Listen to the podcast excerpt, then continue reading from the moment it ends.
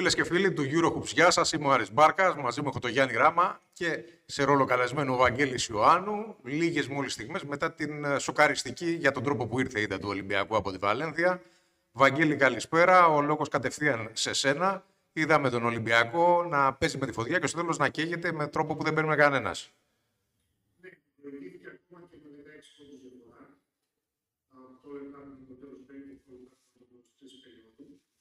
Έχασε τη διαφορά γιατί φάνηκε ότι είχε έλλειμμα ενέργειας στο δεύτερο ημίχρονο και ειδικά στην τελευταία περίοδο, με αποτέλεσμα να χάσει και το παιχνίδι. Αλλά όπως και να το δούμε το μάτς, οι δύο τελευταίες φάσεις θα συζητηθούν. Δηλαδή, ε, ξε, ήθελα να πω πώς θα αναλύουμε τα παιχνίδια με βάση και τα αναβαθμισμένα στατιστικά από εδώ και πέρα ε, και του Παναθηναϊκού τα μάτς και του Ολυμπιακού, αλλά ε, δυστυχώς και το ένα παιχνίδι και το άλλο θα με υποχρεώσουν. Ήδη αφιέρωσα ένα α, ιστερόγραφο στο ένα blog για το μάτι το χθεσινοβραδινό του Παναθηναϊκού.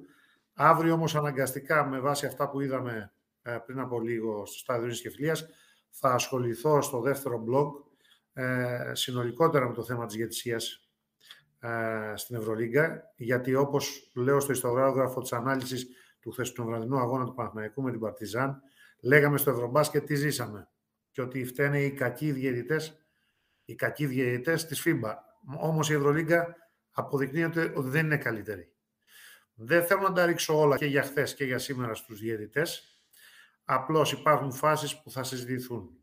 Ε, και είναι και η φάση με τις τρεις βολές που σφυρίζεται στο φάουλ του Βεζένκοφ, ένα φάουλ που έγινε σε δύο χρόνους, και δεν ξέρω αν υπάρχει continuation, θα μας τα πούνε οι ειδικοί της διαιτησίας σε επόμενες μέρες αυτά ε, σε μια τέτοια φάση, στο φάουλ. Και ε, βεβαίως δεν ξέρω αν υπάρχει φάουλ, τα replay δεν βοηθάνε, ε, στο διπλό non-call, στην τελευταία επίδεση του Ολυμπιακού στα 3,9 δευτερόλεπτα. Και στη φάση του Κλαβέρ με τον Σλούκα και στη φάση του Web με τον Πίτερς. Παρότι ο Web φαίνεται ότι πηγαίνει αρχίζω από το τέλος τέλος, δέκατα πριν από την εκπνοή, ε, πηγαίνει ε, καταρχάς την μπάλα, έχει συμπαρασύρει και χέρι και μπάλα και ολόκληρο τον παίχτη τον γκρεμίζει, δεν έχει λήξει το μάτς, είναι καθαρό φάουλ και η τελευταία φάση. Ε, είναι όμως ενδεχομένως φάουλ, δεν έχουμε το καλό replay, θα το δούμε ε, και αυτό αναλυτικά και πριν γράψω το blog θα το, θα, θα το έχω αποσαφηνίσει ε, ενδεχομένως είναι φάουλ και στο ε, mid-range jump shoot που κάνει ο Σλούκας ε, μπροστά στο απλωμένο χέρι του Κλαβέρ, αν, αν και επαναλαμβάνω δεν είμαι σίγουρος γι' αυτό. Οι διαιτητές είχαν πάει νωρίτερα να δουν μια περίπτωση ενός φάουλ που έκανε ο Φάλκατχας, αλλά σφυρίχθηκε στο Σλούκας σε μια επαναφορά και επίθεση της Βαλένθια. Πήγαν στο άμεσο replay για να δουν αν είναι αντιαθλητικό ή αν είναι απλό φάουλ, το άφησαν απλό φάουλ. Ε, ξεκίνησε έτσι ανάποδα, χωρίς να πω ότι έφτεξε στον Ολυμπιακό ε, για να χάσει τη μεγάλη διαφορά, των 16 πόντων ε, καταρχάς, επειδή υπάρχουν και σε άλλα μάτς παράπονα για διαιτησία, ε, ειδικά χθες το βράδυ έγιναν εξόφαλμα λάθη, στο ιστερόγραφό μου έχω γράψει και οι τυφλοί είδαν τι έγινε σε συγκεκριμένες φάσεις στον Νίκος Γκάλης των Ολυμπιακών Εγκαταστάσεων. Και σήμερα υπάρχουν συγκεκριμένες φάσεις που επίσης θα συζητηθούν. Δυστυχώς δεν είναι καλό να στεκόμαστε σε τέτοια λάθη διαιτητικά που όμως μπορεί να προσδιορίσουν βαθμολογική θέση για κάποια ομάδα ή για κάποιες ομάδες. Τώρα, στο, καθα... στο αμυγός μπασκετικό ζήτημα, να πούμε ότι ο Ολυμπιακός, κατά την άποψή μου, ε, έπαιξε σωστά με τα φάουλ στο τέλος, στις ειδικές καταστάσεις. Ε, δεν ήθελε να χάσει από ένα σου τριών πόντων, να είναι χαλαρός στην άμυνα. Ρίσκαρε με τα φάουλ, αλλά ο Σλούκας έχασε από μία βολή την κάθε φορά. Και όταν ξεκίνησε να πάει στη γραμμή σε εκείνη την ειδική κατάσταση, λέω για, το, για, το, για την πρώτη φορά μία στις δύο και όχι για, απλώς για την τελευταία μία στις δύο βολές που είχε, την τελευταία αποπειρά του από τη γραμμή, ε, είχε συνολικά στην Ευρωλίγκα 30, στη σεζόν, στο ξεκίνημα της σεζόν 31 στις 33 αν πρόλαβα να δω καλά. Μια, μια χαμένη βολή είχε μέχρι τότε. Μέχρι τότε πρέπει να είχε Μια μια, χαμένη χαμένη. βολή. 29 στις 30, αν 29 πρόσεξα καλά. στις 30. Ναι. Α, α- άρα σωστά ρισκάρει με το, Σ- με το Σλούκα στις επαναφορές για να κάνει τις βολές και κατά την άποψή μου σωσκα- σωστά ρισκάρει να μην δώσει τρίποντο νίκης γιατί η Βαλένθια ήταν βέβαιο ότι θα πάει για τρίποντο νίκης. Ε, άρα ε, η απόφαση από τον πάγκο του Ολυμπιακού σωστή. Οι, οι αποφάσεις όμως των διαιτητών ελέγχονται. Με αυτά θα ασχοληθώ στο blog. Ε, ε, α- αυτά νομίζω ότι θα συζητηθούν περισσότερο α, αυτό το διήμερο και συζητούνται ήδη ε, περισσότερο αυτό το διήμερο α, πέρα από το γεγονός ότι ο Παναθηναϊκός όπως έγραψα είναι μπερδεμένος ο Ράντονιτς δηλαδή είναι μπερδεμένος παρά την σούπερ προσθήκη ενός παιχταρά που ακούει στο όνομα Μπέικον έπαιξε 29 λεπτά στην πρεμιέρα του με λίγες προπονήσεις έχασε τα σουτ, δεν έχει καμία σημασία τα έχασε στο πρώτο μάτς, θα τα βάλει στο επόμενο ε, είναι, είναι τρομερά ορμητικός, το ξέρουμε ειδικά όταν κλέβει την μπάλα για το transition. Ο Παναθηναϊκός ανέβασε την απόδοσή του στο transition, τα λέω όλα συνολικά, για να πάω να δω τα replay και να γράψω το blog. Ε, ανέβασε πολύ την απόδοσή του στο transition. Θέλει και άλλες βελτιώσεις όμως και κυρίως να μοιράσει σωστά τους, τους ρόλους. Αυτό είναι το ζήτημα από εδώ και πέρα του Παναθηναϊκού, που πάντως είχε καλύτερους παίκτες, το Walters που του έλειπε τόσο καιρό και το Bacon που είναι η τελευταία του προσθήκη. Από εκεί και πέρα δύο-τρεις αν- ανορθογραφίες, λογικά θα τις διορθώσει για να παίξει καλύτερα. Θα τις διορθώσει μέσα στον Νοέμβρη, δεν έχει άλλο περιθώριο. Είναι κομβικός μήνας. Αν δεν το κάνει θα υπάρξουν, πιστεύω, άλλες ε, εξελίξεις στον Παναθηναϊκό. Στον Ολυμπιακό ε, τα πράγματα σήμερα δεν πήγαν καλά, επειδή, επαναλαμβάνω, ε, βιάστηκε να τελειώσει το μάτς. Εκεί δηλαδή που τελείωνε η, η ενέργειά του, η βενζίνη από τον τεπόζιτό του, βιάστηκε να τελειώσει το μάτς. Υπάρχουν χαρακτηριστικές φάσεις, ακόμα και στην αλλαγή του Λαρετζάκη με τον Παπα-Νικολάου που μπαίνει στους 6 πόντους, στο 80-74, κλέβει την μπάλα και προσπαθεί να δώσει γρήγορη πάση αφινδιασμού και του κλέβουν την πάσα αυτή και εκεί ανατρέπεται ε, πάλι η διαφορά στο τέλος για να έρθουν οι αμφισβητούμενες φάσεις. Αυτό είναι το περίγραμμα, αυτό είναι περιληπτικά α, α, α, που είδαμε στο διήμερο και δυστυχώς γίνεται μεγάλη συζήτηση πλέον για τη διαιτησία σε μια χρο- ε, χρονιά με νέα διοίκηση στην Ευρωλίγκα. Ε, Βαγγέλη, Νομίζω ότι εντάξει, Ρόμπα θα το, έρθουμε το πάλι. λέω τώρα γιατί μετά εσύ θα αποχωρήσεις και θέλω να το πω τώρα που είσαι παρόν. Ναι, Ναι. μεν είναι νέα δίκηση, αλλά η Αλλά αλήθεια παραμένει είναι... λίγη στο κομμάτι της διαιτησίας. Όχι μόνο η διαιτησία, η αλήθεια είναι ότι ακόμα δεν έχουν γίνει ουσιαστικές αλλαγές. Ναι, υπάρχουν, υπάρχουν ζητήματα, όπως επίσης και στην εφαρμογή των νέων κανονισμών. Απλώς να πούμε ότι σε περίπτωση φάουλ δεν έχει δικαίωμα για challenge κανένας προπονητής. Το λέω για τον πολύ τον κόσμο. Το challenge γίνεται για όλες τις άλλες περιπτώσεις εκτός από αυτή. Ε, Εκτός αν είναι βίαιο το φάουλ. Εκτός Βα- αν το φάουλ είναι βίαιο. Βαγγέλη, Βαγγέλη, ε, η- αυτό που προσθέτεις ότι ο μόνο, το μόνο challenge που υπάρχει σε περίπτωση Σε φάουλ, φάουλ, αν έχει είναι σφυριχτεί μόνο- το φάουλ, στην περίπτωση του Παναθηναϊκού από τη στιγμή που δεν υπήρχε σφύριγμα, δεν υπάρχει θέμα challenge. Πρέπει πρώτα να Σε υπάρξει. καμία περίπτωση. Ναι. Σε περίπτωση φάουλ, Σε το περίπτωση challenge φάουλ υπάρχει μπορεί- μόνο μπορεί αν, ο- είναι, αν είναι βία η ενέργεια. Ακριβώς. Μπορεί να ζητήσει. Αλλά και εκεί και σε αυτή την περίπτωση μπορούν από μόνοι τους να τη δουν τη φάση. Αν Εννοείται, θέλει. εννοείται ότι ο διαιτητής μπορεί να πάει από μόνος του, αλλά μπορεί να κάνει challenge ο προπονητής μόνο για δύο πράγματα. Αν πατούσε ή όχι τη γραμμή στις δύο ή τρεις βολές ή αν είναι αντιαθλητικό ή απλό φάουλ, τίποτα άλλο. Σωστά. Λοιπόν, ο Ολυμπιακός δεν, δεν επέστρεψε στις νίκες. Είναι 0 στα 2 εντός έδρας πλέον. Έχασε το αίτητο την περασμένη φορά από τη Μονακό στο σπίτι του και χάνει με τον τρόπο που έχασε, σκληρό τρόπο, είναι μια κακή ήττα, με τον τρόπο που έχασε από τη Βαλένθια απόψε, που είναι μεθοδική ομάδα. Αν δούμε τα αποτελέσματά της, θα δούμε ότι παίζει ε, σαν μοτέρ σε, μια, σε ένα ρυθμό ε, και εσείς θα έχετε την ευκαιρία να τα διαβάσετε, να δείτε τι έχει κάνει μέχρι τώρα. Ε, και έχει, κινη- ε, όσα δεν έχει κερδίσει, έχει παλέψει τα μάτς. Συνεπώς ε, επέμεινε μέχρι το τέλος ε, και θεωρώ ότι ε, ε, εκεί έπαιξαν ρόλο κάποια στιγμή με τις αποφάσεις τους και οι διαιτητές και την ευνόησε και η ρουλέτα των βολών στην περίπτωση βεβαίως των δύο άστοχων, ε, μία στις δύο, μία στις δύο που είχε back-to-back ο Λούκας. Λοιπόν, σε ευχαριστούμε πολύ, Βαγγέλη. Θα συνεχίσουμε Τα εμείς από εδώ περισσότερα και στο πέρα. blog και μην ξεχνάτε, παρακολουθούμε και Basket League. Οι διαιτητές στην Basket League νομίζω είναι καλύτεροι από τους διαιτητές Ε, της Ευρωλίγκας. Μην, μην ανοίξουμε αυτή τη συζήτηση γιατί δεν θα περάσουμε ποτέ Και στα, έχουμε στα μεγάλα υπόλοιπα της παιχνίδια, βραδιάς. α, Μεγάλα παιχνίδια και αυτό το Σαββατοκύριακο από την ΕΡΤ. Λοιπόν, αυτά ο Παναθηναϊκός δεν παίζει, ξεκουράζεται. Ο Ολυμπιακός θα πάει να διασκεδάσει εντυπώσεις με τον Ιωνικό. Λοιπόν, αυτά. Καλή συνέχεια, παιδιά. Καλή Καλό βράδυ, συνέχεια. καλό βράδυ. Λοιπόν, Γιάννη, για να περάσουμε στα δικά μας, να ξεκινήσουμε από τα του Ολυμπιακού για να περάσουμε από το- στα του Παναθηναϊκού. Ο Βαγγέλης ήδη τοποθετήθηκε για τη διαιτησία. Νομίζω ότι ήταν ε, λίγο πιο αυστηρός με τους διαιτητές από ό,τι θα περίμενε κανείς. Αν και εγώ θεωρώ ότι στο τέλος, μετά την απόφαση τους να πάνε στην αρχή να ελέγξουν μόνοι τους αν ήταν αντιαθλητικό ή όχι το φάουλ, κάπου χάθηκε ο έλεγχος. Ε, η δικιά σου άποψη για το πώς εξελίχθηκε το μάτς. Ας ξεκινήσουμε ανάποδα, ας πάμε στη διαιτησία και μετά να πάμε στα αγωνιστικά. Ε, πρώτον και κύριο να πω ότι δεν περίμενα ποτέ ότι θα μιλάμε για διατησία σε δύο διαφορετικά παιχνίδια των Ιωνίων. Δηλαδή, μέχρι τώρα είχαμε μάθει για ελληνικά ντέρμπι. Τώρα μιλάμε για διαφορά 24 ωρών. Να φωνάζει ο ένας, να φωνάζει και ο άλλος.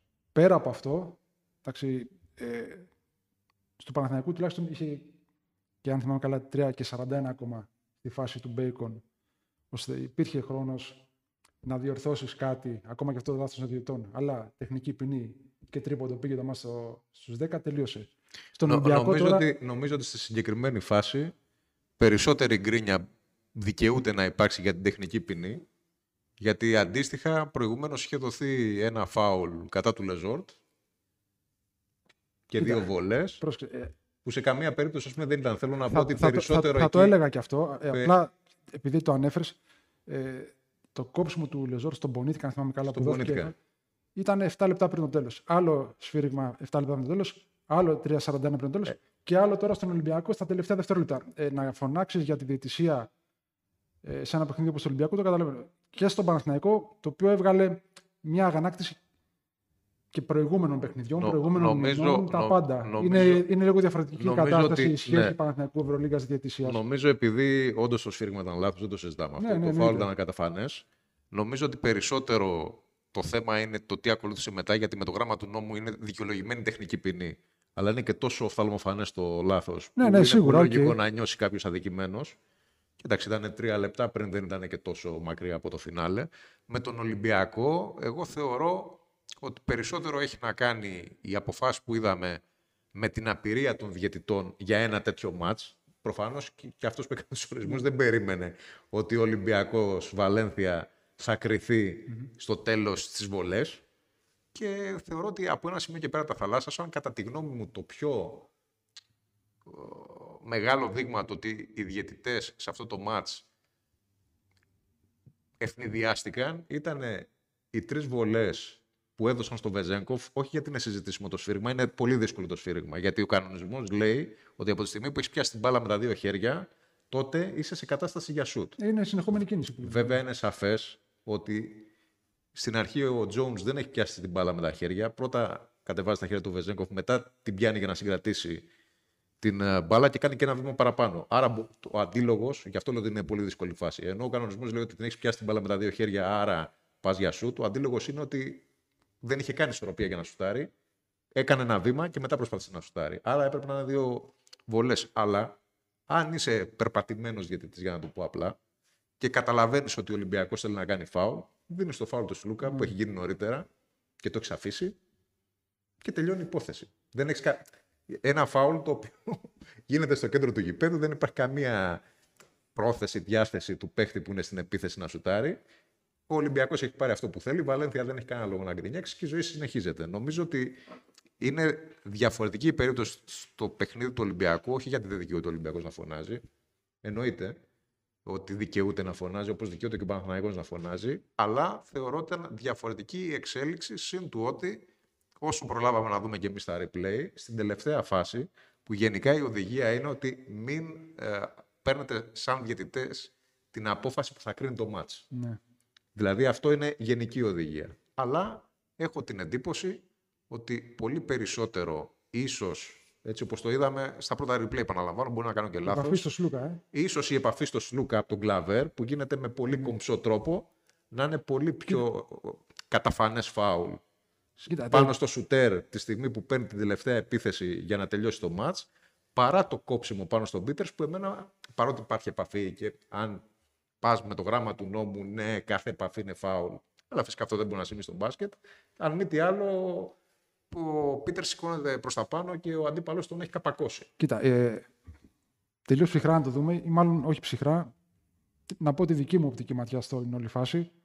Ε, μιλάμε τώρα για τέσσερις συγκεκριμένες φάσεις, οι οποίες η μία με την άλλη έχουν αυτό το time paradox που βλέπουμε και σε πολλές ταινίες. Δηλαδή, αν κάτι δινόταν διαφορετικά, θα έχει κυλήσει διαφορετικά το όλο εννοείται, το εννοείται. Ε, προσωπική άποψη είναι ότι ε, θα μπορούσε πολύ εύκολα να δοθεί αντιθετικό στο Σλουκά, γιατί είναι αυτό που δεν πάμε για μπάλα, που λέμε. Ε, ναι, είναι ελεγχόμενη υπερβολικά ε, η φάση με τον ε, Jones με κοίτα, τις αν δίναν όμως αντιαθλητικός στο Σλούκα, ενώ έχεις δίκιο. Με το γράμμα του νόμου δεν μπορούσε να πει κανείς κάτι. Όχι, κοίτα. Μπορεί ο Σλούκας να πει ότι εγώ πήγα για την μπάλα και δεν την πρόλαβα. Α πει ότι θέλει. Το θέμα είναι άμα το δώσεις δεν αλλάζει. Θέλω να επιχείρημα και επίσης ε, έχουν αποφασίσει πια. Ε, όχι έχουν αποφασίσει, έχει αλλάξει ο κανονισμός και όταν γίνεται φάουλ στην επαναφορά της μπάλας, πια δεν είναι δύο βολές και επαναφορά από το πλάι. Είναι μία βολή και επαναφορά από το πλάι. Έχει αλλάξει αυτός ο κανονισμός από φέτος. Γιατί υπήρχε η αίσθηση ότι δύο βολές και επαναφορά από το πλάι ήταν πολύ αυστηρή ποινή ναι. για να κρίνει ένα μάτς. Οπότε θεωρώ ότι και οι διαιτητές βρέθηκαν στη μέση της αλλαγής του νέου κανονισμού. Δηλαδή, πιστεύω ότι θα θέλανε να δώσουν αντιαθλητικό, αλλά εκτός φάσης για να είναι μία βολή και επαναφορά. Ναι να είναι στο πνεύμα δηλαδή του ναι, κανονισμού. αλλά να... επειδή είχε γίνει η επαναφορά, το φάουλ δεν είχε γίνει πριν την επαναφορά, δεν μπορούσα να δώσω κάτι τέτοιο. Απλά θέλω να πω ότι όλες οι φάσεις είναι συνδεδεμένε μεταξύ τους. Ε... Ένα διαφορετικό σφύριγμα στην πρώτη φάση θα μπορούσε να έχει αλλάξει να μην είχαν υπάρξει καν οι επόμενες φάσεις, να μην ακούμε τώρα παράπονα. Ναι, ναι, ναι, ναι, ναι, όχι, συμφωνώ. Απλά ε... θεωρώ ότι, θεωρώ ότι έχεις δίκιο γιατί γι' αυτό το λόγο κατά τη γνώμη μου και οι διαιτητές ναι, στο τέλος βραχικύκλωσαν. Απλά επειδή τις ανέφερες φάσεις να πω ότι κατά τη γνώμη μου ήταν άνετα αντιαθλητικός στο Σλουκά ελέγχεται υπερβολικά η φάση με τον Τζόντ. Τώρα εκεί είναι δίκοπο μαχαίρι, ότι δεν μπορεί να σου πει κάτι, κανείς. Ε, τι άλλο είχαμε; Και στο τέλος. Το... Και στο τέλος ήταν. Όντω πρέπει να υπάρχει επαφή στο Λούκα. Το κόψιμο πιστεύω ήταν πολύ καθαρό. Ε, πέρα από τη διαιτησία μας και όλα αυτά. Ε, πιστεύω ήταν. νομίζω, ήταν, ναι, νομίζω ότι ικανοποίησαμε τους πάντες, ναι, καλύψαμε ναι. τη διαιτησία και στα δύο μάτς. Τώρα Βι... περνάμε στα υπόλοιπα. Δεν θα ξαναφερθούμε για διαιτησία. Ναι. Αν έρθει κανένα μήνυμα γιατί δεν λέτε για τη διαιτησία, γύρω στην εκπομπή στην αρχή. Μόνο για τη διαιτησία λέμε μέχρι Απλά, τώρα. Πέρα από το διαιτητικό κομμάτι, πιστεύω ότι ήταν ένα μάτι του Ολυμπιακού που ήταν δικό του να το χάσει και το έχασε. Ε, μια ματιά στα πολύ απλά στατιστικά. Ε, δεν περίμενα ποτέ να δω τον Ολυμπιακό να κάνει 20 λάθη στο σεφ και να μην κάνει και τουλάχιστον να μην αναγκάζει και τον αντίπαλο σε άλλα τόσα. Η Βαλένθια έκανε μόνο 12. Η πόντια από λάθη αντιπάλων ήταν διπλάσιοι για τη Βαλένθια, 11-22. Ε, οπότε εκεί μέσα δικαιολογείται και η καθίζηση του Ολυμπιακού στα τελευταία πέντε λεπτά, που δεν σκόραρε το παιδιάς, είχε μόνο βολές. Δεν περιμένεις και το Σούλα να σου κάνει 2-4 εκείνη. Στο crunch time που λέμε. Ούτε περίμενε στο Βεζέγκοφ, που ήταν μακράν ο καλύτερος παίκτης του Ολυμπιακού μέχρι εκείνο το σημείο, στο τέλος να μην μπορεί να εκμεταλλευτεί τις επιθέσεις που είχε στα χέρια του, να κάνει λάθη. Εκεί μαζεύτηκαν τα λάθη. Δηλαδή, αυτό το τελευταίο πεντάλεπτο mm. έγινε και αυτό το άλμα στα λάθη του Ολυμπιακού ουσιαστικά.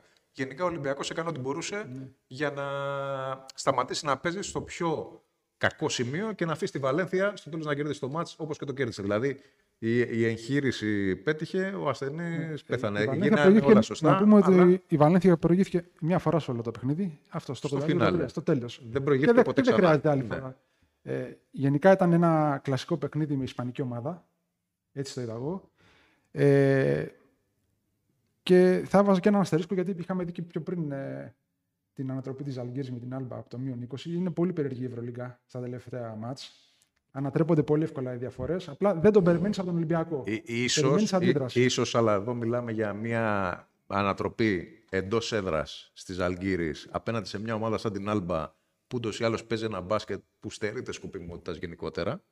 Και από την άλλη πλευρά έχεις τον Ολυμπιακό εντός έδρας με τον κόσμο του, με το momentum που έχει και κυρίως να προέρχεται από την ήττα από τη Μονακό. Δηλαδή, όλοι περιμένανε και αυτό φάνηκε στο μεγαλύτερο διάστημα του μάτς.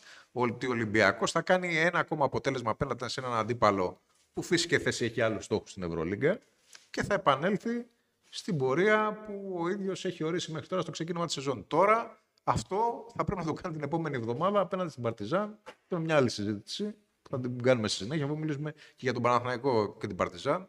Απλά εγώ νομίζω ότι αυτό που είπε ο Σακίλ Μακίσικ μετά το παιχνίδι κόντρα στη Μονακό, ότι Θέλαμε να φάμε μια γροθιά στο πρόσωπο ε, για να ξυπνήσουμε και να καταλάβουμε που βρισκόμαστε και να κάνουμε αυτό που πρέπει.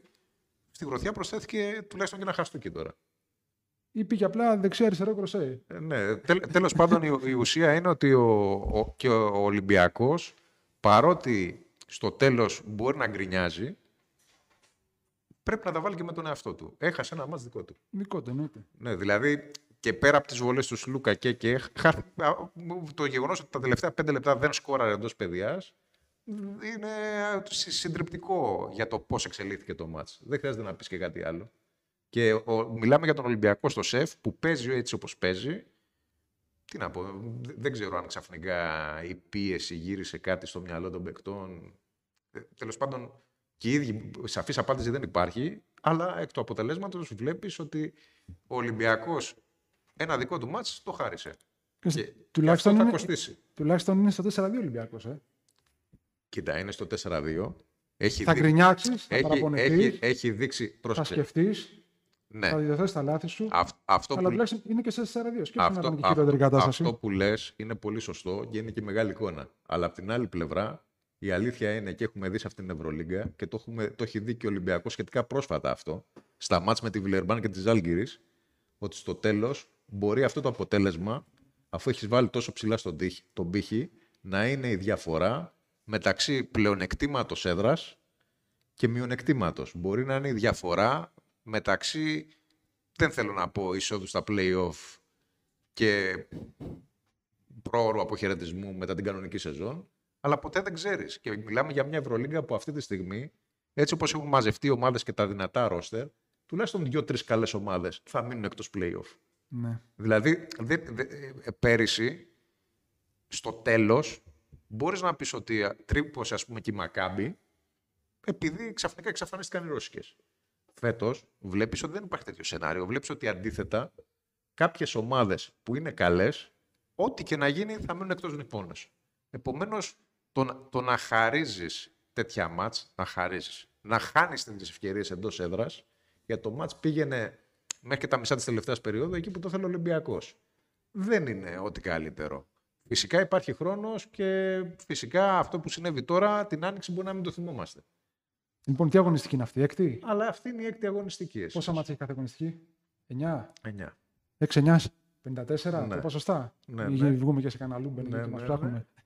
Άρα, ε, εγώ από τα 54 πιστεύω έχω δει 40 μάτς ε, still NBA. Φεύγει ο ένας, το γυρνάει άλλος, ξαναγυρνάει από εδώ. Υψηλά σκορ. Πολύ official review. Πω από αυτό το official review έχω, το έχω βαρεθεί. το έχω βαρεθεί το official αυτό, review. αυτό που λες είναι πολύ, πολύ μεγάλη αλήθεια. Και αυτά τα συνεχόμενα μάτς έχει, έχει, έχουν φθορά οι παίκτες. Και, sorry που θα το πω, καλά κάνουν και δεν στέλνουν και σε εθνικές. Όχι, αυτό θέλω να σου πω ότι πραγματικά την επόμενη εβδομάδα που θα φύγουν οι παίχτες για τις εθνικές κάποιοι, θέλω να δω τι θα γίνει και με τις εθνικές Ποιοι θα και είναι με αυτοί, τα κα- μάτια ποιοι της θα είναι αυτοί Ευρωλίγκας. κάποιοι; Θα είναι αυτό που λέμε. Όχι, ο Ολυμπιακός και ο Παναθηναϊκός δώσαν τους καλούς τους που λέμε. Θα δούμε, τι να σου πω. Βέβαια για ο Παναθηναϊκός δεν δεν μας έχουν μείνει και πολλοί Έλληνες καλοί, αλλά οκ. Υπάρχει ο Παπαγιάννης. Υπάρχουν ε, πο- πολύ σημαντικά μεγέθη. Δηλαδή, Ένας. Ε, διαφωνώ γιατί ακόμα και οι πιτσιρικάδες του Παναθηναϊκού που δεν έχουν ε, χρόνο συμμετοχής μπορεί για την εθνική και για συγκεκριμένους ρόλους να είναι πολύτιμοι. Σκαλοπάτι εθνική για, για την καριέρα. Γιατί, γιατί ε, αυτό έχει φανεί στα παράθυρα πάρα πολλές φορές. Δηλαδή, Δεν νομίζω, θέλω δεν να σου πω μην νομίζω. το, μην το αποκλείσει σαν ενδεχόμενο. Γιατί αυτή τη στιγμή ε, και η Ελλάδα, που είναι σε πολύ καλύτερη μοίρα ας πούμε, από τη Σερβία ή την Τουρκία για την πρόκληση του παγκόσμιου, δεν έχει εξασφαλίσει τίποτα, αλλά αυτή είναι η συζήτηση που θα την κάνουμε την επόμενη Ναι, ναι, εβδομάδα. σίγουρα. Πάμε στον Παναθηναϊκό. Άστο καλύτερα. Εντάξει, πάμε στον Παναθηναϊκό λοιπόν. Ευχαριστούμε που ήσασταν μαζί μας. Ναι, όχι, Την επόμενη όχι, εβδομάδα όχι. πάλι. Λοιπόν, ε, αναφέρθηκε σε αυτό και ο Βαγγέλης. Νομίζω ότι μόνο καλύτερα μπορεί να πάει ο Παναθηναϊκός από εδώ και πέρα. Γιατί δεν μπορεί να πάει και χειρότερα. Χειρότερα δεν νομίζω. Σίγουρα Ναι. καλύτερα. Σίγουρα καλύτερα Σίγουρα θα πάει. καλύτερα. Ε, το ότι ο Μπέικον με το καλημέρα έπαιξε τόσο πολύ. Από τη μία πλευρά είναι ελπιδοφόρο γιατί βλέπουμε τι, κάνει, τι σημαίνει Μπέικον, από την άλλη είναι και τρομερά ανησυχητικό. Γιατί σημαίνει ότι αυτή η ομάδα για να χρειαστεί έναν παίχτη τόσο πολύ να αγωνιστεί 30 λεπτά και αυτός να έχει κάνει με το ζόρι πέντε προπονήσεις. Πιστεύω έφτιαξε και η εξέλιξη του Μάξ έπεσε τόσο. Δηλαδή, ε, αν ήσουν μπροστά. Πρώτον κύριο να πούμε ότι το μάτς ήταν στο μείον 18 στην πρώτη περίοδο. Ναι. Δύο εβδομάδες πριν το ίδιο πράγμα με τη Μονακό. Δηλαδή, λίγο εκεί η πνευματική προετοιμασία έχει καθίσει τον Παναγιακό. Τουλάχιστον φαίνεται ότι το δουλεύουν εν ώρα αγώνα. Τα γύρισε και τα δύο τα παιχνίδια, δεν γύρισε κανένα από τα δύο. Okay. Απλά πιστεύω ότι σε περίπτωση του Μπέικον ε, έπρεπε να παίξει τόσο. Έπρεπε να πάρει και 15 σουτ που πήρε. Χώρια τις 8 στις 9 βολές, που άμα τα αθροίσουμε και αυτά, μπορούμε να πάμε στα 20 σουτ, 19 με 20. Ε, αλλά αν δεν σουτάρει ο Μπέικον, ποιος θα σουτάρει; Ο Λι έχει 0-4 τον, ο Γκριγκόνης ο κακόμοιρος παίζει. Όχι, όχι. Οριακά σου, σου, σου λέω ότι αυτό, ότι αυτό δείχνει αφενός πόσο σημαντική προσθήκη είναι ο Μπέικον, αλλά από την άλλη πλευρά δείχνει και τι αδυναμίες έχει ο Παναθυναϊκό, ειδικά σε ό,τι αφορά το σκοράρισμα. Πια είναι δεδομένο νομίζω ότι ο Άντριου Άντριους μας αποχαιρετά. Ε, ε, εγώ, sorry, θα σε διακόψω εδώ. Δεν πιστεύω ότι. Καλά, πέρα από τις αδυναμίες, είναι μπερδεμένο ο σχεδιασμός. Ξαφνικά πήξαμε πολύ στα small forward εκεί. Ο Πονίτικα δεν κατέβαινε μια θέση. Πάει και στον Άσο για να χωρέσουν όλοι. Κάποιοι μένουν απ' έξω. Ο, ο Πονίτικα είναι καλός βέβαια στον Άσο. Α μείνει στον Άσο. Δηλαδή, θέλω να σου πω ότι από όλους αυτούς τους παίχτες που ανέφερες, ο πιο πολυσύνθετος αυτή τη στιγμή και αυτός που έχει ουσιαστική ε, συνεισφορά σε όποιο ρόλο και αν του έχει ζητηθεί να παίξει, νομίζω ότι είναι ο Πονίτικα. Και ε, σε αντίθεση με το γνωστό κλεισέ, κάνει αυτά που δεν φαίνονται στη στατιστική. Φαίνονται και στη στατιστική. Ναι, ναι, δηλαδή, όχι, βλέπεις τα νούμερα του και βλέπεις ότι ανταποκρίνεται σχεδόν σε όλες τις περιφέρειες. Ε, για μένα είναι προτιμότερο αντί να κατεβαίνει από το 3 στο 2 να πηγαίνει κατευθείαν στο 1, ώστε να περισσεύει χρόνος συμμετοχής για τον Γκριγκόνης. Εγώ επιμένω ότι ο Γκριγκόνης είναι βαρόμετρος στον Παναθηναϊκό. Δεν πάει να έρθει και δεύτερος Μπέικον. Ο Παναθηναϊκός πλήρωσε χρήματα για να τον κάνει δικό του. Τον αγόρασε από το ΣΕΚΑ. Ε, okay. Βέβαια, υπάρχει και σε, αυτή, σε αυτό το σχήμα που είναι μια λύση. Όλοι χωράνε. Πρέπει, όλοι χωράνε, πρέπει να βρεις χώρο και για τον uh, ο οποίος έδειξε ότι αν μη τι άλλο, αυτό που είναι να στο δώσει, θα στο δώσει. Ε, πρώτον κύριο να πούμε ότι ο Γόλτερ προερχόταν από κάποιες ενοχλήσεις, οπότε ναι. δεν μπορούσε να τον πα στα 30 λεπτά και αυτό να παίξει. Όχι, όχι, αλλά θέλω να σου πω ότι πρέπει να έχει πολύ. Ε, ε, είναι έτσι σχεδιασμένος ο Παναθανικό που ο Γόλτερ πρέπει να έχει πολύ Κοίτα, σημαντικό ρόλο. Ε, τώρα με τους πολλούς τους ξένους, σχέτως και που θα φύγει ο Άντριου, η ομάδα έχει ένα rotation 8 παιχτών, 8,5 να το πω έτσι, το πολύ 9, μπορεί να παίζει με αυτούς.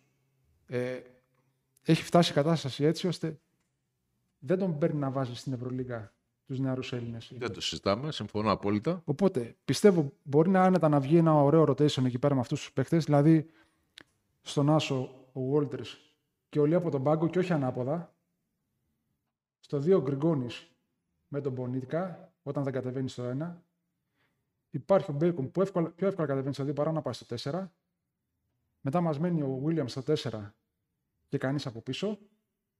Και μετά έχουμε Παπαγιάννη και Κουτάτση. Αυτή είναι η παίκτη του Παναθηναϊκού. Πιστεύω ένας μπαλαντέρ μπορεί να είναι ο Καλατζάκης για, για τις άμυνες κυρίως, γιατί εγώ δεν έχω καταλάβει πώς κάποιος φεύγει, πάει εξωτερικό, παίζει, κάνει ράνι στο NBA, γυρνάει, αλλά δεν σου τάρει την μπάλα. Δηλαδή τι πήγε να κάνει και δεν το έχω καταλάβει ακόμα. Δηλαδή μας βγήκε αμυντικός εξωτερικό από πουθενά. Ε, και πάλι καλά. Αυτό... Δεν θα παίζω όπως δεν παίζει ο Γιώργος. Το, το, το, σουτ είναι δεδομένο ναι, θέμα. Ναι, okay. Διαχρονικό εδώ και, εκεί. ναι, okay. εδώ και μια δεκαετία τουλάχιστον όλων των, των Ελλήνων. Οπότε... Πια, ναι. Απλά υπάρχουν παίκτες να βγει. Πρέπει λίγο εκεί ο Ράντονης να το μοντάρει λίγο παραπάνω. Χρειάζεται και λίγη ηρεμία. Τώρα η ήττα δεν βοήθησε. Δηλαδή τώρα να είσαι ένα 5. Επόμενη εβδομάδα παίζεις με την Πασκόνια που έβαλε 116. Μιλάμε τέταρτη καλύτερη επίδοση ever στην Ευρωλίγκα. Ε, άμα έχεις πρόβλημα στην επίθεση, ξαφνικά έχεις πρόβλημα και στην άμυνα, γιατί άμυνα ξαφνικά ακούγαμε και ξαφνικά δεν βλέπουμε. Εντάξει, κάπου πρέπει να, να τα συγκρατήσει όλα ο Παναθηναϊκός, να, να προσπαθήσει να τα κουμαντάρει. Όχι, νο, νο, θα χαθεί ο έλεγχος τελείως. Νομίζω ότι το πρόβλημα πια είναι, ε, και αυτό ισχύει, το είδαμε ας πούμε και στη Μακάμπη, ότι η άμυνα και η επίθεση πια στο ρυθμό που παίζεται το παιχνίδι είναι αλληλένδετες. Αν δεν είσαι αποτελεσματικός στην άμυνα, δεν υπάρχει περίπτωση να μπορέσεις να σταματήσεις τον αντίπαλό σου. Αν δεν είσαι αποτελεσματικός στην επίθεση, δεν υπάρχει περίπτωση να, μπορέ, να μπορέσεις να σταματήσεις τον αντίπαλο στην άμυνα. Πρέπει να είσαι πολύ τυχερός. Το παιχνίδι είναι πολύ γρήγορο. Συνήθως μια κακή επίθεση δημιουργεί συνθήκες transition στον αντίπαλο που θα σε διαλύσει. Και είναι πολύ λίγες οι ομάδες στην Ευρωλίγκα που δεν θα τρέξουν, θα προσπαθήσουν να παγώσουν το τέμπο δεν θα πάνε σε ψηλό σκορ. Το αντίθετο, βλέπουμε ότι όσο περνάνε τα χρόνια, τόσο περισσότερο όλες οι ομάδες κυνηγούν αυτό το στυλ παιχνιδιού. Όλο και περισσότερο αυτές οι, οι ομάδες ρισκάρουν και πολύ δύσκολα θα δεις μια ομάδα που θα παίξει με το χρονόμετρο. Κοίτα, ίσως η Μακάμπη που να θα είναι κακό φρενάρει. παράδειγμα γιατί είναι πολύ. Δεν είναι American μονταρισμένη made. για να παίζει Ναι, ναι, άμυνα. δεν- δεν Αλλά το θέλω, θυμάζει θέλω πολύ. να σου πω ότι έχει γίνει. Επειδή ανέφερες την Πασκόνια, έχει ξεκινήσει μια τεράστια συζήτηση ας πούμε, για τη Μακάμπη.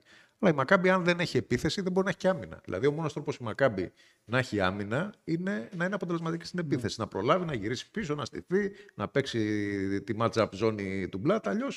Εντάξει, χθες έπαιξε άμυνα, το κράτησε, δεν έκανε όλη τα Ναι, το άμυνα. ε, έκανε. Ναι, έκανε τέταρτη 16 καλύτερη, πόντους. έμεινε εκεί, την Ναι. κράτησε χαμηλά στο 4. Λοιπόν, ε, ε, νομίζω ότι πάντως ε, πέρα από, το, από τα δικαιολογημένα παράπονα που θα έχουν και οι δύο ομάδες, ο Παναθηναϊκός δεδομένα το έχει και επίσημα έστειλε επιστολή στην Ευρωλίγκα και ο Ολυμπιακός για τους διαιτητές. Νομίζω ότι επειδή θα υπάρχουν πολλά σκαταπανεβάσματα στη σεζόν, πρέπει μη, ούτως ή άλλως να επικεντρωθούν και στο αγωνιστικό. Ο, ο Ολυμπιακός ειδικά έδωσε δικαιώματα ο Παναθηναϊκός είναι μια άλλη ιστορία έτσι όπως εξελίχθηκε το μάτς και πρέπει ο Ολυμπιακός να δείξει την επόμενη εβδομάδα απέναντι σε έναν αντίπαλο που δεν θα έρθει ακριβώς αποδεκατισμένος αλλά με ένα πολύ μικρό rotation και λέω ότι δεν θα έρθει αποδεκατισμένος υπό την έννοια ότι όπως ανέφερε ο Ζέλικο Μπράντοβιτς δεν θα έχει σέρβους παίχτες την επόμενη εβδομάδα η Παρτιζάν γιατί θα τους δώσει στην εθνική ομάδα. Το θέμα είναι ότι ούτως ή άλλως δεν έχει σέρβους παίχτες αυτή τη στιγμή η Παρτιζάν.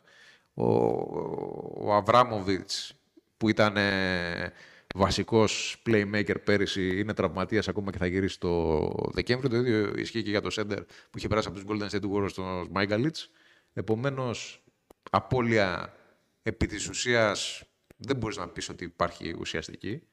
Και ένας πιτσιρικάς που έχει ο Μπάλσακο Πρίβιτσα τραυματίστηκε. Δηλαδή, η Sorry, απώλεια- ε- έχω μάθει όλα αυτά τα χρόνια να μην πιστεύω με λεγόμενα προπονητών Όχι, ακόμα και όχι. είναι ο Μπράντοβιτς. Πρόσεξε, αυτό, αυτό είναι δεδομένο γιατί έχει ανακοινωθεί ότι θα πάνε στην προετοιμασία της εθνικής ομάδας από τη Δευτέρα ε, και αυτή τη στιγμή οι Σέρβοι κινδυνεύουν να μείνουν εκτός από το παγκόσμιο όπως και οι Τούρκοι, οπότε το λένε πολύ σοβαρά. Ε, δεν θα μου κάνει, Εδώ θα είμαστε και την άλλη Ναι, εβδομάδα δεν- να το συζητήσουμε. δεν, θα μου Γίνει, κάνει, ναι. δεν θα μου κάνει εντύπωση έτσι όπως εξελίσσονται τα πράγματα αν φύγει νικήτρια η Φενέρμπαξε από τη Βαρκελόνη Δεν θα φύγει γιατί έχασε 81-80. Έχασε 81-80. Πρώτη ήττα, ναι. Α, Πρώτη ήττα λοιπόν. Το θέμα ε, δεν θα μου κάνει εντύπωση λοιπόν, ειδικά άμα είχε έρθει και αυτή εκτός έδρας νίκη, αν ε, ο Βίλμπεκιν ε, δεν έπαιζε καθόλου την επόμενη εβδομάδα για τη Fenerbahce. Και ακόμα και τώρα αυτό το σενάριο δεν το αποκλείω. Γιατί είναι, για αυτές τις ομάδες είναι μάτς ζωής και θανάτου. Επομένως, ο Ολυμπιακός θα έχει έναν α, αντίπαλο με πολύ περιορισμένο rotation. Θα έχει 8-9 παίχτες, τους οποίους βέβαια ούτως ή άλλως αυτούς χρησιμοποιεί ο Μπράντοβιτς. Απλά δεν θα υπάρχει εναλλακτική λύση αν κάτι στραβώσει, αν κάποιος φορτωθεί με φάλου. Αν, αν, αν. Και αυτή την ευκαιρία που έχει μπροστά του θα πρέπει να την εκμεταλλευτεί. Όχι μόνο για να πάρει ένα θετικό αποτέλεσμα. Αυτό από τη στιγμή που παίζεις εντός έδρας στην Ευρωλίγκα και είσαι Ολυμπιακός που πέρυσι έπαιξε στο Final Four και θέτεις ως στόχο το να επιστρέψεις, είναι αυτονόητο. Το θέμα είναι να δείξει και μια καλύτερη εικόνα σε όλη τη διάρκεια του αγώνα. Γιατί η εικόνα του Ολυμπιακού δεν ήταν κακή σήμερα, αλλά το- η τελευταία περίοδος δημιουργεί πολλά ερωτηματικά και πολλές συζητήσεις, κυρίως για αυτό που είπες εσύ, για το πόσο έτοιμος είναι ο Ολυμπιακός και πνευματικά αυτά τα μάτς να μην τα βλέπει διαδικαστικά, να καταλάβει ότι όσο σοβαρό είναι να βρίσκεσαι εκτός έδρας και να κερδίζεις την ε, Real Madrid στην Παρσελώνα και την Μπασκόνια και να είσαι προετοιμασμένος για ένα μάτς μέχρι εσχάτων, να, να καταλάβεις ότι και εντός έδρας, απέναντι σε αντιπάλους που ενδεχομένως θεωρείς όχι και άδικα υποδεέστερους, οφείλεις να παίξεις αυτό που πραγματικά μπορείς και αν μη τι άλλο να έχεις συγκέντρωση μέχρι το τέλος για να πάρεις αυτό που θέλεις. Ο Παναθηναϊκός είναι μια άλλη ιστορία, γιατί με τον Παναθηναϊκό ακόμα, όσο και αν έχουμε δει κάποια καλά δείγματα, νομίζω ότι δεν έχουμε δει ένα συνεπές σχέδιο και ένα συνεπές πλάνο στο τι ακριβώς θέλει να κάνει στο παρκέ. Δεν ξέρω αν διαφωνεί κι εσύ. Κοίτα, ε, πρώτον και κύριον, άμα ο Ολυμπιακός κάνει και τρίτη διαδοχική ήττα στο σεφ, θα πω ότι ζηλεύετε. ότι είστε ζηλιάδε. 0-3 ο Παναθηναϊκός προς το παρόν. Ε, τώρα, εντάξει, ο Ολυμπιακός σου πάει. Είναι το, το καλό στην περίπτωσή του ότι ακ- ακόμα και με back-to-back ήττες στο σεφ είναι στο 4-2. Δηλαδή, ακόμα και τις ήττες που έχει κάνει, οι τρεις νίκες στην Ισπανία Τις έχουν υπερκαλύψει. τις έχουν καλύψει. Ο Παναθηναϊκός δεν έχει τι να καλύψει. Ε, ο Παναθηναϊκός αυτή τη στιγμή θέλει ε, ησυχία, ηρεμία. Μπορεί να θέλει και έναν αγιασμό, ξέρω εγώ. Απλά είναι πολύ ξένοι και δεν ξέρω αν θα το δεχτούν. Ή, ή αν τους αφορά. Αν τους αφορά, αυτό, αυτό το είπα, ναι. Ε, Σου είπα και πριν, υπάρχει ένα rotation από 8-9 παιχτών που μπορεί να λειτουργήσει σωστά. Αυτό πρέπει να, να μοντάρει ο, ο coach. Και άμα θέλουν να παίξουν Έλληνες, υπάρχει και Α1. Ε, δεν είναι κακό, δεν είναι ντροπή να παίζεις μάτς και να τα τελειώνεις με του Έλληνε. Το έκανε μια, το έκανε δύο, συνεχίσει να το κάνει εκεί. Ε, όταν ε, πλέον ο, ο αυτοσκοπός από την 7η αγωνιστική που θα φτάσουμε έχει γίνει το αποτέλεσμα και μόνο, πρέπει να κυνηγήσει το αποτέλεσμα. Τώρα η, η εξέλιξη των παιχτών, τι να την κάνουμε. Είμαστε στην τρίτη χρονιά του Παναγικού, έχουμε χαθεί δύο χρονιές. Δεν έχουμε εξελίξει ένα παίχτη. Όχι, έναν και- Έλληνα που έχουμε πάρει. Να το νο- κάνω νο- τι. Νομίζω ότι και με αυτή τη λογική ε, είναι πολύ πιο χρήσιμο και συνειδητό να πεις ότι αυτό το κάνω στην Α1 και προσπαθώ στην Ευρωλίγκα που το επίπεδο είναι διαφορετικό να κάνω το καλύτερο που μπορώ παρά να μην έχεις ένα συγκεκριμένο πλάνο και ένα συγκεκριμένο ζητούμενο και να είσαι μπερδεμένος. Γιατί αυτή τη στιγμή νομίζω ότι αυτό που βλέπουμε στον Παναθηναϊκό είναι ένα γενικό μπέρδεμα το οποίο προσδίδει ακόμα μεγαλύτερη πίεση σε σχέση με αυτό που θα Το, το μπορούσε να μπέρδεμα κάνει. όμως ξέρεις που είναι. Είναι στους ξένους. Δεν πιστεύω καλό ή κακό ότι ο Παναθυνακό, ή μπορεί να ακουστεί και αυστηρός τώρα, ότι υπάρχουν Έλληνες αυτή τη στιγμή στο Παναθυνακό πλην του Παπαγιάννη που μπορούν να διεκδικήσουν αξιοπρεπή χρόνο συμμετοχής. Γιάννη, Δεν υπάρχουν. α, α, Τι να το κάνω; όχι, Γιάννη, σε αυτό που λες δεν έχεις άδικο. Αλλά, Για την Ευρωλίγα μιλάμε τώρα, ναι, έτσι. αλλά, αλλά να σου πω κάτι, με αυτή τη λογική, από τη στιγμή που βλέπεις το έλλειμμα που υπάρχει, μπορείς να μου εξηγήσεις το λόγο για τον οποίο ο Παναθηναϊκός δεν θέλησε να ανανεώσει τον Κασελάκη; Δηλαδή, καταλαβαίνεις πώς το λέω, ότι Ναι, αν, οκ. περιμένεις, αν περιμένεις από κάποιες βοήθειες, τους πιο έμπειρους σου παίχτες, ανεξάρτητα αν πιστεύεις ότι ανήκουν στο υψηλό επίπεδο ή όχι, δεν τους χαρίζεις. Δηλαδή, αυτό είναι και κάτι το οποίο εν μέρει είναι και επιλογή του Παναθηναϊκού. Το να πάει και να στηριχθεί αποκλειστικά σχεδόν στο ξένο στοιχείο, με εξαίρεση φυσικά την προσωπικότητα και το μέγεθος που ακούει στο όνομα Παπαγιάννης. Πολύ ωραία. Από εκεί και πέρα όμως, δεν μπορείς. Ε, ε, ε, γι' αυτό το λόγο σου λέω ότι πρέπει να είναι συνειδητό αυτό. Δεν μπορείς να έχει απαιτήσει τη στιγμή που θες να κερδίσεις την Ευρωλίγκα παράλληλα να δίνεις και χρόνο συμμετοχής στους Έλληνες. Είναι πολύ πιο τίμιο σε αυτή την περίπτωση να πεις ότι εγώ θα χρησιμοποιήσω δεύτερο τεσάρι το Σαμοντούροφ Ναι. με ό,τι σημαίνει αυτό και βρέξει χιονίσει, θα τον βάζω να παίζει 10 λεπτά και ό,τι βρέξει θα κατεβάσει.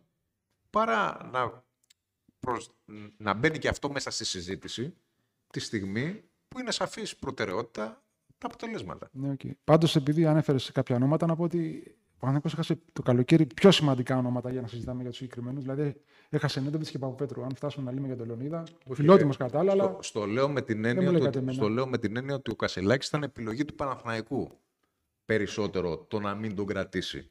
Ο Νέντοβιτς και ο Παπαπέτρου ήταν επιλογή καταρχήν των Ναι, παικτών ναι, τους να έχασε. φύγουν. Γι' αυτό- το λέω, γι' αυτό είπα τους το λέω, έχασε, γι' το αυτό λέω τους με αυτή έχασε, την ναι. έννοια. Δεν, δεν ήταν στο χέρι του Παναθηναϊκού νομίζω ούτε ο Παπαπέτρου ούτε ο Νέντοβιτς το να μείνουν στην ομάδα. Ναι, τώρα δεν θέλω να κακολογήσω κανένα, αλλά δεν πιστεύω ότι λείπει ο Κασελάκης από τον Παναθηναϊκό. Με αυτή την έννοια. Να το πω πολύ έτσι. Ακόμα και αν δεν λείπει, είναι ένας Έλληνας παίχτη που αν μη τι άλλο μπορεί να σου δώσει κάποια λεπτά συμμετοχής και κάτι να κάνει, να σταθεί.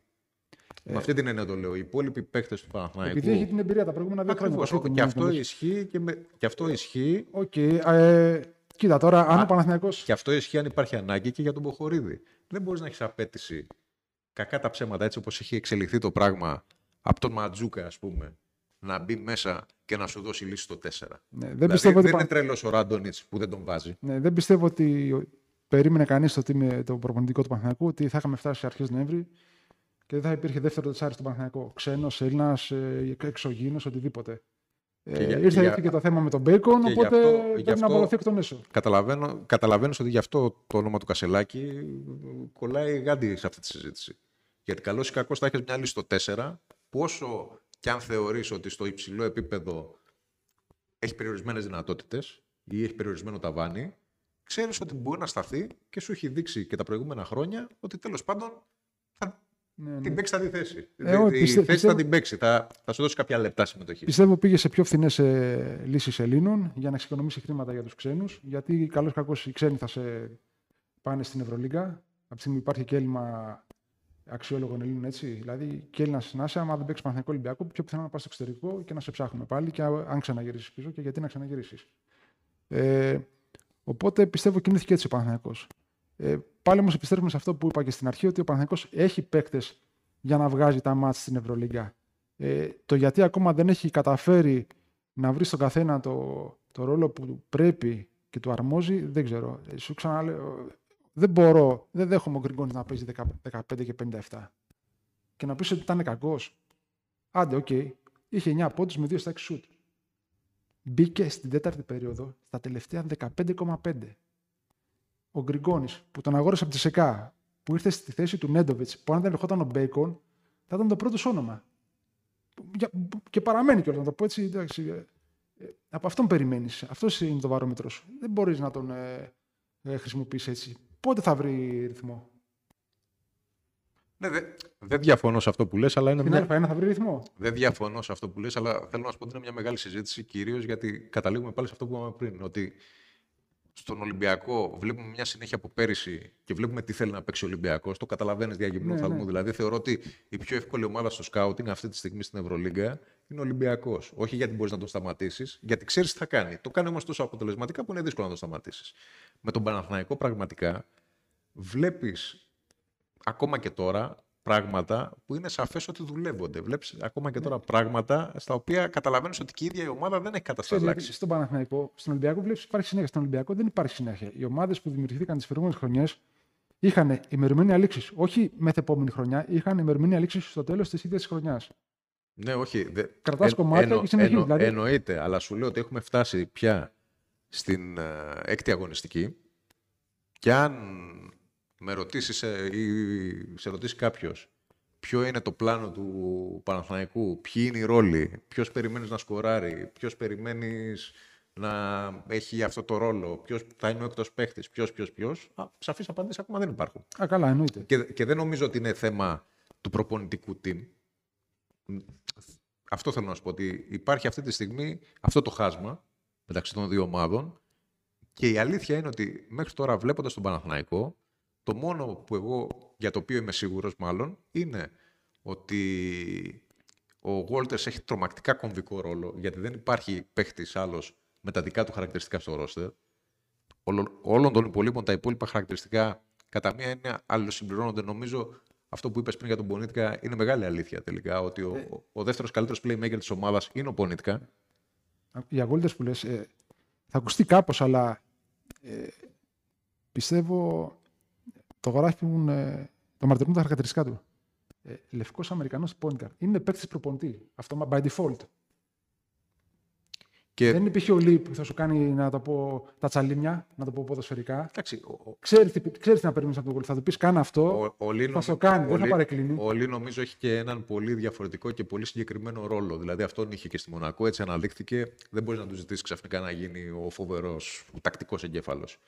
Ναι, το- απλά και ο Λί δεν ήρθε για να σου ξεκινάει τα παιχνίδια και να τα ψάχνουμε στο μείον 18. Υποθέτω ότι προφανέστατα, προφανέστατα αυτό συμβαίνει τώρα λόγω του τραυματισμού. Λόγω του του Walters, Δεν τραυματισμού. υπάρχει Αυτό, άλλη αυτό. λογική. Είναι αυτό που λέμε έκατσε κέντα. Και για, και για τον uh, Williams που παίζει τόσο καλά, δεν μπορώ να καταλάβω αν, είναι- αν κάνει όντως την καλύτερη του σεζόν στην Ευρωλίγκα, που με βάση τους αριθμούς την κάνει.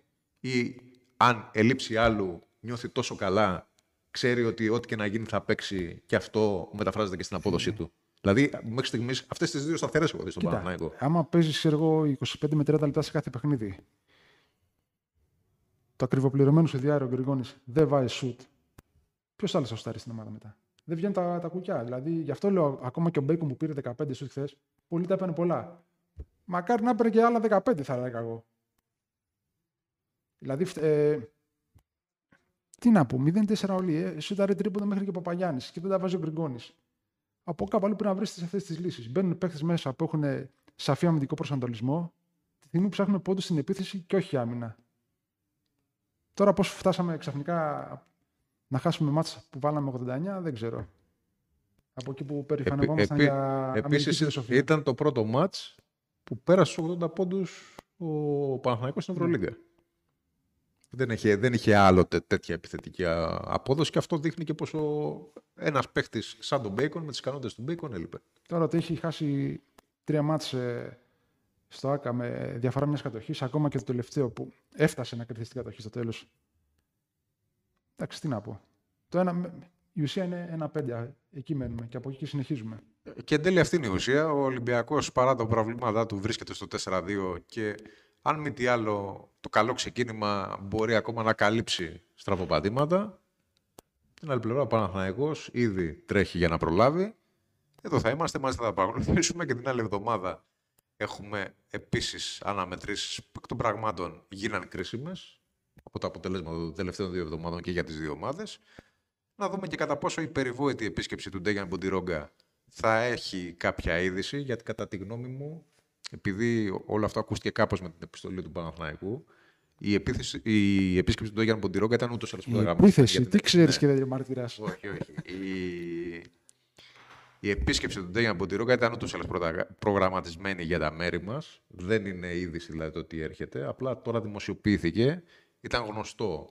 Είχε, είχαν ειδοποιηθεί οι ομάδες ότι θα επισκεφθεί ο Μποντιρόγκα την Αθήνα όπως θα επισκεφθεί και όλες τις πόλεις Ευρωλίγκας όπως έκανε νωρίτερα ο νέος CEO Μάρσαν Γκλίκμαν και δεν ξέρω και κατά πόσο, έτσι όπως έχουν μοιραστεί τώρα οι αρμοδιότητες, ο Μποντιρόγκα πέρα από, την, από τον συμβουλευτικό του ρόλο σε ένα τέτοιο τομέα, μπορεί να πάρει ουσιαστικές αποφάσεις. Η αλήθεια όμως είναι ότι ο Μποντιρόγκα, σε σχέση με τον Γκλίκμαν που έχει αναλάβει το κομμάτι το επιχειρηματικό περισσότερο, είναι αυτός που όχι μόνο κάλείται να παίξει το ρόλο του γεφυροποιού προς κάθε πλευρά, αλλά είναι και αυτός που περισσότερο θα ασχοληθεί με τα θέματα μπάσκετ, γιατί αν δεν ασχοληθεί ο Μποντιρόγκα με τα θέματα μπάσκετ, ποιος θα ασχοληθεί στην Ευρωλίγκα; Ε, εγώ πιστεύω. Κοίτα, θα έρθει. Ακόμα και αν φύγει και ξαναέρθει και ξαναφύγει και ξαναέρθει, δεν πιστεύω ότι πρόκειται να αλλάξει κάτι. Ε, λάθη σε άθρομα επαφής θα γίνονται συνέχεια. Απλά πιστεύω ότι κάποιοι διαιτητές, σε ό,τι θα πω, είναι, παρά είναι κακοί για αυτό το επίπεδο. Δεν ξέρω αν ξαφνικά ψήνονται τώρα, γιατί βλέπω κάποιους έχουν καράφλα, οπότε μικρή δεν είναι η ηλικία. να το πω έτσι. Ε, τι να σου πω. Με- δεν, με- δεν αλλάζει κάτι. Δεν αλλάζει. Μετα, μεταξύ, Άμα θες να παραπονηθείς, θα παραπονηθείς. Συγκεκριμένες, χθες και σήμερα είχαμε τώρα κραυγαλές ε, ε, αποφάσεις. Με- Οπότε μεταξύ μας Έχουνε πάντως, και δίκιο. ναι, μεταξύ μας πάντως, οι λάθη θα γίνονται πάντα. Γκρίνια για τους διαιτητές υπάρχει σε όλα τα επίπεδα, από την ΕΣΚΑ μέχρι το NBA. Έχουμε δει να γίνονται χοντράδες παντού. Νομίζω ότι η γκρίνια που κορυφώθηκε στο Ευρωμπάσκετ έχει να κάνει κυρίως με δύο πολύ βασικά λάθη, τα οποία δεν ήταν και λάθη διαιτητών. Δηλαδή, το χρονόμετρο και η λάθος εφαρμογή κανονισμού είναι θέμα γραμματείας και κομισαρίου, δεν είναι θέμα διαιτητών μόνο. Ε, για πού λες τώρα; για, τη, για το Ευρωμπάσκετ. Το Για έχω διαγράψει από το ναι, μυαλό ναι, μου το ναι. Ευρωμπάσκετ. Το έχεις δια... ναι, ήταν, δεν ήταν τόσο καλή εμπειρία για σένα. Λοιπόν, ε, απλά νομίζω ότι οι διαιτητές της Ευρωλίγκας γενικά, παρά τα όποια λάθη τους, αν μη τι άλλο, υπήρχε η αίσθηση ότι έχουν την εμπειρία να διευθύνουν καλύτερα ένα παιχνίδι, όχι να μην κάνουν λάθη. Η γενική αίσθηση που υπάρχει στο τέλος, ειδικά στα σημαντικά παιχνίδια, να μην είναι κάποιο, ό- όχι ότι κάποιος αδικήθηκε, ότι οι διαιτητές έκριναν το αποτέλεσμα.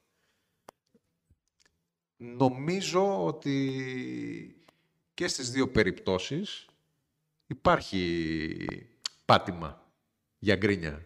Υπάρχει όντως πάτημα για γκρίνια, όσο καλοπροαίρετος και να είσαι. Ε, εγώ δεν είμαι καλό πρωί, εγώ είμαι μίζερος, με ξέρεις.